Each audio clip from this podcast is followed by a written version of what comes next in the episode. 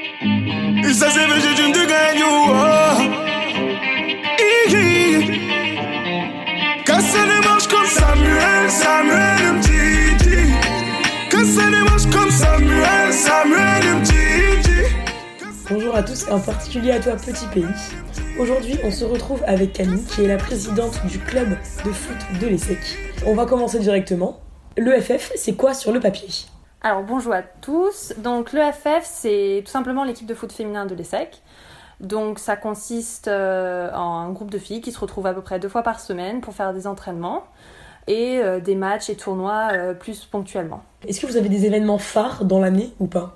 Bah oui, déjà il y a le championnat Saint-Gobain qui est vraiment l'événement clé de l'année parce que euh, en fait les gagnants, enfin les finalistes, euh, ceux qui sont qualifiés en fait vont... Euh, faire des matchs à Clairefontaine, donc c'est vraiment euh, une occasion de ouf. euh, mais après il y a également des tournois, donc on, où on joue à soit huit, soit cinq sur le terrain, donc ça ça dépend vraiment. Et puis bien évidemment il y a les week-ends d'assaut, les petits apéros et puis bah, les entraînements euh, toutes les semaines. Ok, d'accord, mais du coup je rebondis là-dessus, niveau engagement euh, c'est prenant ou pas, parce que vous devez avoir pas mal euh, d'entraînements, est-ce que vous avez des jours de match, comment ça se passe? Au niveau des entraînements, euh... c'est une heure trente à deux heures par entraînement, c'est deux fois par semaine.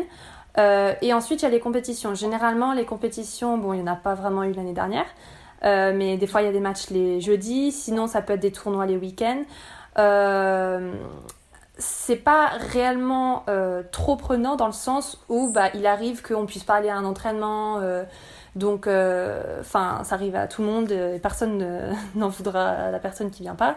Donc en fait les, l'engagement, je dirais plus que ça dépend énormément de l'assiduité qu'on veut avoir, euh, du nombre de fois qu'on veut venir par semaine, et que ça dépend du coup de la place que l'on veut avoir dans l'équipe et de bah, tout simplement de la disponibilité de la personne.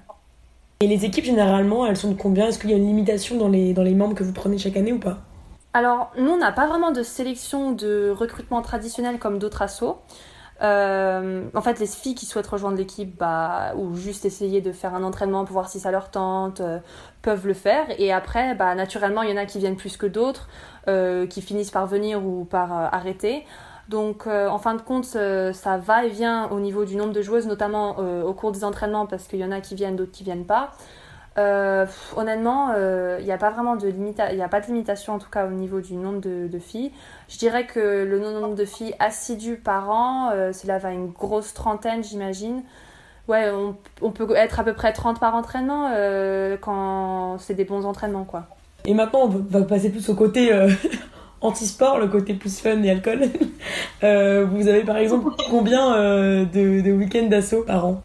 Alors, l'année dernière, c'était un peu spécial du coup, puisque euh, y a eu le Covid. Malgré cela, on a quand même réussi à en faire deux.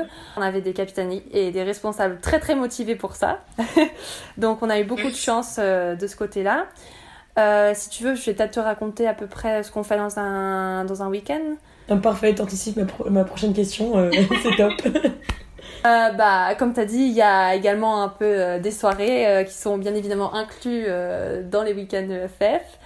Euh, donc euh, après il y a aussi des jeux plus ou moins sportifs au cours du week-end, c'est libre, enfin euh, c'est assez libre, il y a des jeux de...